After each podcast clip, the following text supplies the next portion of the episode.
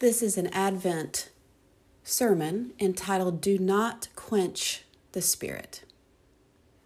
Holy and life giving God, kindle our hearts anew to focus on the joyful anticipation of your coming again.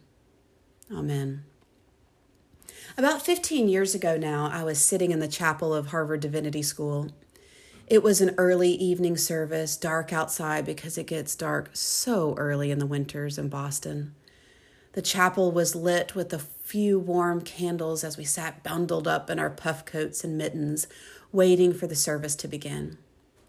In walks a young divinity student dressed in a white robe and a wreath upon her head with real candles that were lit.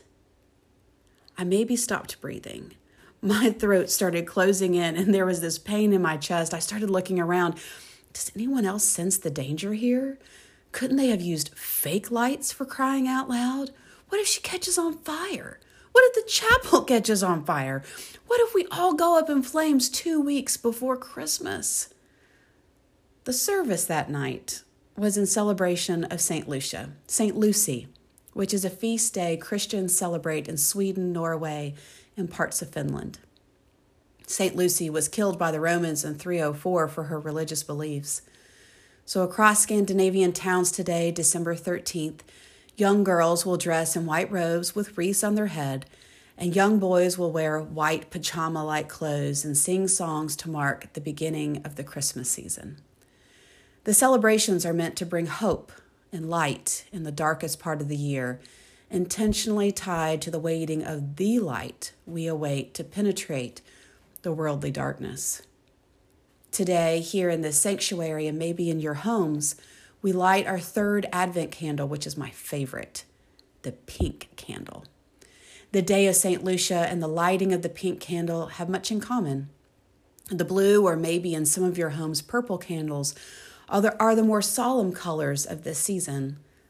Like Lent, they are of a more penitential flavor, a color and a flavor we've all maybe grown quite familiar with as we move through these pandemic days that have felt like the longest Lent ever, combined with the waiting for hope in the darkness elements we think of Advent. Today, we're tasked with a different kind of spiritual discipline, though. Today, as we light the rose pink candle, we're asked to lean into the joyful anticipation of waiting for God to be made incarnate once again. And I think this year gives us the best opportunity we've had in a long, long time to test our faith a bit and dig deeper into the reservoir of our theology. It's a chance to pull from the deeply held beliefs of our heart and put them upon our lips, speak them aloud to each other, carry them in our bodies, and act with them with our hands, our hearts, and our feet our lips uttered a bit ago this morning when the Lord restored the fortunes of Zion, then were we like those who dream. It's easy in our culture to immediately equate fortunes with money, wealth, prosperity. Yet the next lines speak the true definition of fortune as it applies to faith. Then was our mouth filled with laughter and our tongue with shouts of joy. Restore our fortunes, O Lord. Make the watercourses of the Negev. Those who sowed with tears will reap with songs of joy. This is a year that individuals, communities, towns, states, our country, and the world have sowed tears over losing loved ones to COVID, loss of jobs, and losing an overall sense of security and normal way of life. When there is so much simultaneous individual and collective loss, it can feel blasphemous to even consider reaping with songs of joy, being filled with laughter and shouts of joy. God has shown me through my own experiences and countless experiences of others that we don't live one dimensional lives.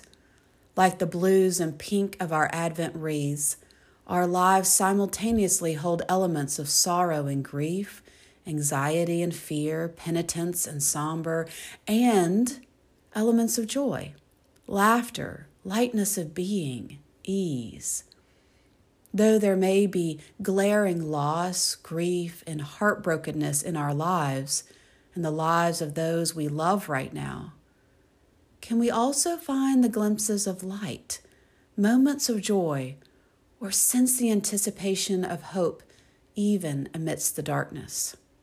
I invite you, whatever you discover, whatever joy and glimpse of light, write it down. Share it with a friend. Post it on social media. We are a world hungry right now for some contagious light, joy, and hope. We're not being disrespectful to the loss, pain, and suffering in the world when we lean into the light and joy. We are called to feel the very real pain in our lives and the pain of the world and not give in to it. It's a true both and. We cannot let it be the whole story because it's not the whole story. We're called in all our glorious God created humanity to be whole, to weave the light into the darkness, to remember our laughter and joy alongside our tears and grief. In Paul's letter to the Thessalonians this morning, we hear rejoice always, pray without ceasing, give thanks in all circumstances. Well, let's call a spade a spade. When times are good, giving thanks is pretty easy. When the chips are down and suffering is palpable, giving thanks doesn't feel intuitive or sometimes even appropriate. And yet, God asks us to do just that give thanks in all circumstances. Keep rejoicing, pray without ceasing. And you know what I love? This next piece do not quench the Spirit. Because the Spirit can move through and even use the darkest experiences of our lives. Giving thanks, being grateful in all circumstances keeps us open and when we're open, the Spirit has room to move and breathe and have her being. Do not quench the Spirit. Because as we stay open in our gratitude and the Spirit moves through God, has the opportunity for this. May the God of peace himself sanctify you entirely and may your spirit and body and soul be kept sound and blameless at the coming of our Lord Jesus Christ. And isn't that what all of us need a bit more of right now? The God of peace Himself sanctifying us entirely, keeping our spirit and our soul and our body sound. Oh, I can feel the ease move through my being as I say these words. Can you feel it? May the God of peace himself sanctify you entirely. May your spirit and soul and body be kept sound. Thessalonians speaks great wisdom this morning as how we might live into our side of the covenant with God as we walk through Advent during a pandemic. And let's not forget how God continues to work on God's side of this covenant. Oh, how I love this passage from Isaiah this morning.